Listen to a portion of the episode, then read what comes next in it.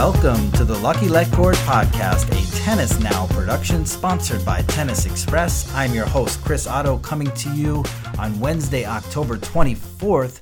And you know what? We didn't plan to have an episode of the podcast out today, but so much happened last week on the ATP and WTA tours. We felt like we had to bring in Tennis Now's editor, Richard Pagliaro to discuss some of the huge events. Stefanos Tsitsipas of Greece wins his first ATP title. He has had just an incredible season. It's no surprise that he's finally won his first title at the tender age of 20 years old. Also saw a title from Kyle Edmund in Antwerp, the 23 year old British number one. Claims his maiden title and has an emotional celebration on court afterwards. Also, big week for Karen Khachanov of Russia and Daria Kasatkina of Russia, they brought home titles on home soil. So, so much to talk about. We're also going to dip into the Lucky Letcord mailbag. And if you guys are interested, you can also get your questions to us on Twitter. We are at tennis underscore now. You can use the hashtag Lucky Let Cord and send us your questions. We're excited to get to a few of those today. So, yeah, a lot of great stuff to talk about. And you know, the fall season sometimes can drag on a little bit. The US Open is in the rearview mirror and it's, geez, almost, it's over a month ago. But there are so many storylines, storylines developing, and it's such an exciting time with a lot of these rising young players making names for themselves. Just couldn't wait to get on the phone with Richard to talk about his views on some of the exciting developments we are seeing in October in tennis. So let's get right to that interview now.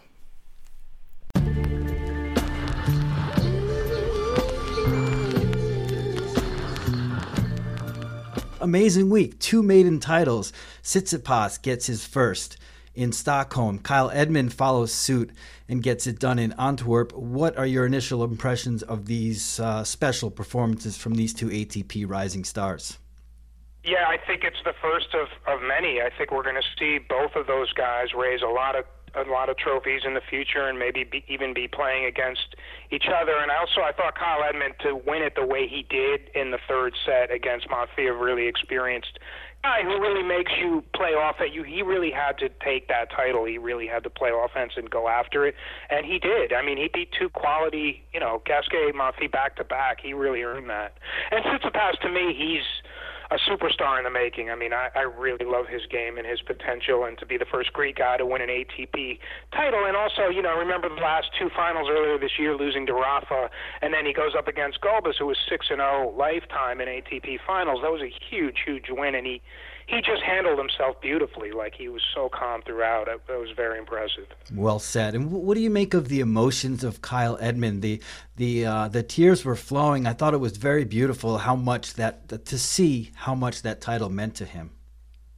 Yeah, it was beautiful to see because you see the years and years of work, and you know he was almost in a sense a forgotten man because Andy, as great as Kyle Edmund has been building up to this moment, you know you're playing in the shadow of of Andy Murray, and he was almost like a forgotten man. But to be the number one in Great Britain, also you know like you said, the emotion, it's because he's a pretty reserved guy. I mean, if you watch his matches, he's pretty, you know, tugs on the baseball cap, you know, doesn't give you a lot of.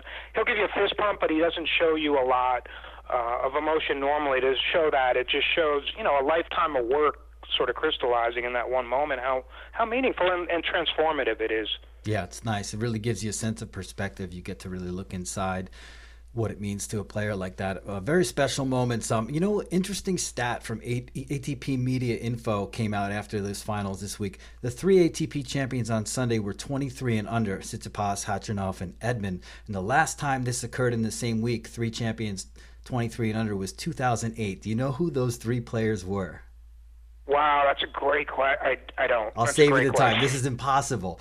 Nicolas Almagro, which is one you might have picked if you were really just getting lucky. The other two were Sergei Stakhovsky in Zagreb and Steve Darcis in Memphis. Amazing, right? Wow, incredible. And and, and as an amendment to that, Steve Darcis, uh, you know, beat Nadal at Wimbledon, and Sergei Stakhovsky beat Federer at Wimbledon. Yeah, they so both, they both had huge Wimbledon wins later. Yeah, they both went on to have decent careers, and of course, Almagro has had a lot of success. The injuries have bitten him lately, but we're going to talk a little bit more about uh, these three title winners in a second. We're going to also dip into the Lucky Letcord mailbag. But first, a quick look at the WTA finals. Um, initial observations a big surprise with Elina Svitolina playing so well. Naomi Osaka has struggled. What is your initial take as we're almost through four days and the first two matches in round robin play for each player? Yeah, well, it's funny because you hear the players say different things about the surface speed. I thought it might be a little bit slower, and that might favor the speed players. But you know, Wozniacki lost the first match, and I thought to me a big match was Sloane beating uh, Naomi. That was a big win and really started off the tournament well for her. And then the Osaka Kerber match, that was a battle, and I mean that really that went right down to the end to the third set, and Kerber gritted it out because she she got broke serving. She could have won it in straight sets, got broke, and Naomi showed a lot. I mean, the, the you see the flashes there. It's just consistently putting it together point after point, and she had a ton of break points. Her break point conversion wasn't great, but I think with Naomi, you know, you end the year, she's probably not going on to the semis, but you've got a lot to look forward to to next year because she showed against anyone in the world she can dictate play, and that's a huge weapon to have. Yeah, I think you hit the nail on the head with Osaka. There was a lot to like in her performance today because she was clearly not at her best. She struggled, made a lot of bad misses on the backhand, and was emotionally really, it looked like she's just a little bit frayed after all she's been through this season. But to see her fight back and to push that match deep into a third and nearly beat Kerber, uh, I'd say impressive, and so much to build on for her, right? Absolutely, and understandably, you know, she's 20 years old. This is the first time she's she's a uh, WTA Finals debutante, her first time here. And physically, you know, look, her record over this year, she has not gone three sets that all. I think that was her seventh three setter of the year. I mean, so to go against someone as physically fit and as tenacious, as tough as Kerber, and take her the distance, I mean, to me, that's and especially like you said, it seemed like they were both banged up. Naomi was grabbing at her leg, and Kerber looked like her back was bothering her. So to be able to be in a little bit of distress and still push that match two and a half hours right to the end, I mean, she has a lot to be proud of, I think. And also Kerber to grit it out like that because there were times where Naomi was just teeing off on her second serve, but Kerber was able to pull through at the end. Mm, yeah, we know Angie's a warrior. And lastly, yeah. the zillion dollar question who's going to come through and claim this title? Yeah, this is a zillion dollar. That's like the mega ball question. Uh, I, I, God, you know, I don't know. I like what's what Sloane showed in the first match, but as we speak, you know, she's in the third set against Bertens. I, I just don't know. I don't know. Kvitova, you have to say she's pretty much out now. You know, if Pliskova got hot on serve, you know, you could look at her, but I, I, I don't know. It's a really, really tough call. I don't know. I, I really like the play of Elina Svitolina. I think she's out there with something to prove. I'm going to say it's either Svitolina or Bertens in a very big surprise winner. Yeah, I like Svitolina. I just think when she gets against some of the bigger hitters, she defaults to the defense mode, and sometimes yep. the serve, second serve can go. I mean, that's a bold pick. I mean, if she wins, it's a great pick. And look, we've seen surprises like the year Cibulkova won. I mean, nobody really picked her. Yeah, I mean, Svitolina would be a great pick. I would lean towards Stevens, although Stevens outside of the you know North America, she hasn't really had big results apart from obviously the French Open final. But I like what she showed in the in the. uh in the first match. Well, let's look forward to a third set with Stevens and Bertens, which is just underway in Singapore. But let's uh, dip into our mailbag. Believe it or not, we've got the Lucky Let Cord podcast mailbag. Uh, any listeners out there that want to chime in, we are at tennis underscore now. Use the hashtag Lucky Let Cord and give us your questions, anything you want to know about tennis. Today, we got a question from Mari Suzuki at Mari Suzuki. She wants to know what kind of future do you see in Tsitsipas, Edmund, and Khachanov? How many Grand Slams are they going to be are going to be winning? And she goes on a little bit here. Ranking potential. Um, who do you think will be in the top ten in say two years or five years? She wants to know. Richard, did you follow that? Yeah, and do you have a reply? I mean, look, all three of them are within striking distance of the top 10. I think next year you could say maybe all three of them could crack the top 10. As far as major potential, it's always hard to say that because you don't know stuff like injuries or you don't even know how someone's going to handle the nerves of their first major. But just off the top of my head, I would definitely say to me, Tsitsipas could be number one in the world and win multiple major. I mean, I think he's that good. I just think he's that good athletically. He's got all the shots, and to me, what distinguishes him from Zverev and Kyrgios and some of the other guys is he can transition forward and he does it naturally. It's not, you know, Thiem has worked a lot on that and he's gotten a lot better at that, but because of his core positioning is so far back, it's not natural for him. Whereas I think Tsitsipas has that ability, and because he has that ability he then has the ability to win on every surface. So yeah. I really, really like his game. I think he's going to be of those three. I would say he'd be the most successful. I think he could be number one in the world. But look, Khachanov is the guy. Look at those matches against Rafa this year at the Open and in and in Canada. Khachanov is like, you know, he I looked up to Safin. You could say he's like another Safin potentially. I mean, the guy is he's a powerhouse and he runs like a gazelle. The guy's six six. He runs like a basketball player. I mean, yes. he moves beautifully. He's a powerhouse. His backhand is beautiful. It's compact. You can't really beat him off the backhand. So I like his potential a lot. in Edmund look, Edmund was in the Australian Open semifinal. You know, he was one match from the Australian Open final. So I think that tells you his potential. I mean, of course, he has Grand Slam final potential. He was almost in a Grand Slam final in January. So yeah. I think all three. You know, I think all three can be top ten players. I think Tsitsipas has the greatest upside for me. And then I would say Khachanov second and Edmund third. But, you know, Edmund has been further than either of those two guys. So yeah, you have to true. give him that. Yeah. And I will add to Mari's question I think that I agree with you. I think that when I think of number one potential and really breakout super elite talent, I think of Tsitsipas because of what he can do on all surfaces, because of the maturity he's shown, at his age. He's barely 20 and firmly inside the top 20. Khachanov didn't crack the top 40 until 21. Edmonton not inside the top 50 until he's nearly 22. So in Tsitsipas, we're talking about someone with really special elite talent. I also think he's going to be first one in the top 10 because he doesn't have a whole lot of points to defend in the first half of next season. He really hasn't had his big breakthrough at the slams yet, so he can go much higher. Let's move on to the next question, which is from Saleh, S A L E H, uh, at Saleh Albanian wants to know when is Tsitsipas going to win his first Grand Slam? Go ahead, Richard. Tell us.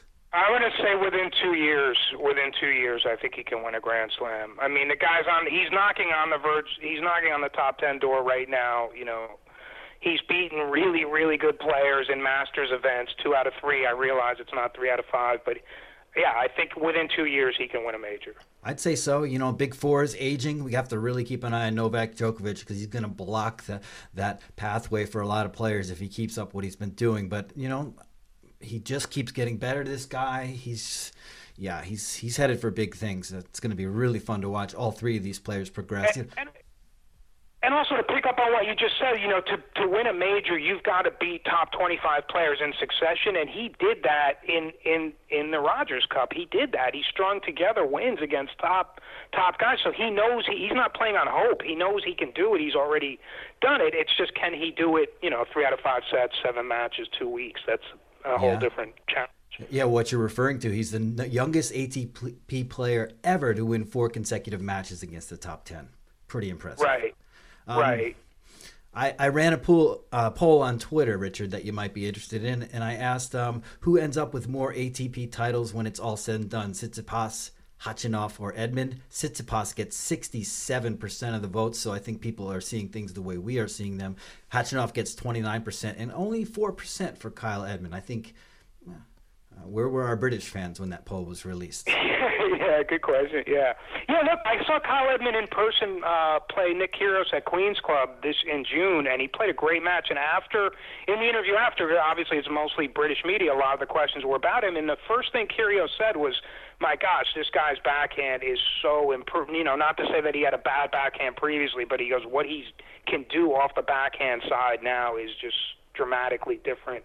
to what he was before. And we all know he has a really big serve and a really big forehand. So that just shows you how well rounded Kyle Edmund, you know, the work he's put in to get to that first title. Yeah, it's been a year of firsts for Kyle. First Grand Slam semifinal, reached first ATP final on the clay in Marrakesh, became British number one, broke into the top 15, and he's the highest ranked of these three players we're talking about. So don't disregard right, the talent and the potential of Kyle, who's a uh, just a very astute player and a very hard worker. And I think he's going to make the most of his talent when we're going to find out how good he can be in the years to come. One thing we haven't mentioned yet, another special moment from last weekend.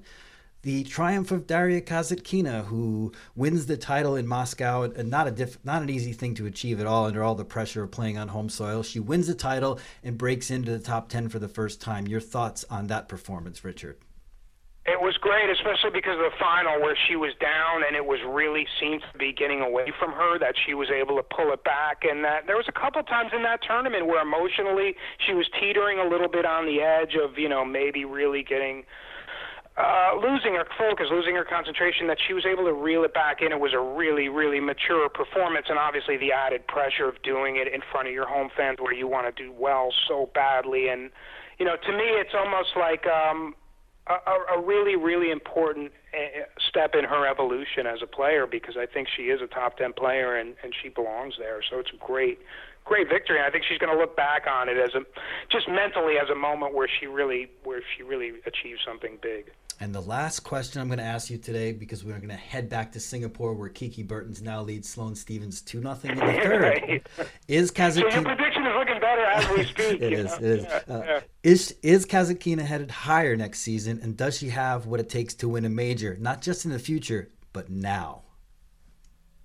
I don't think she can win a major next year because I think her second serve is still can be a liability, and that the, the elite players you know, get on that. But if you look at her return game, I think she finished this year breaking like 46% of the time, and that and Halep was like the leader, like 48.5 or 49%.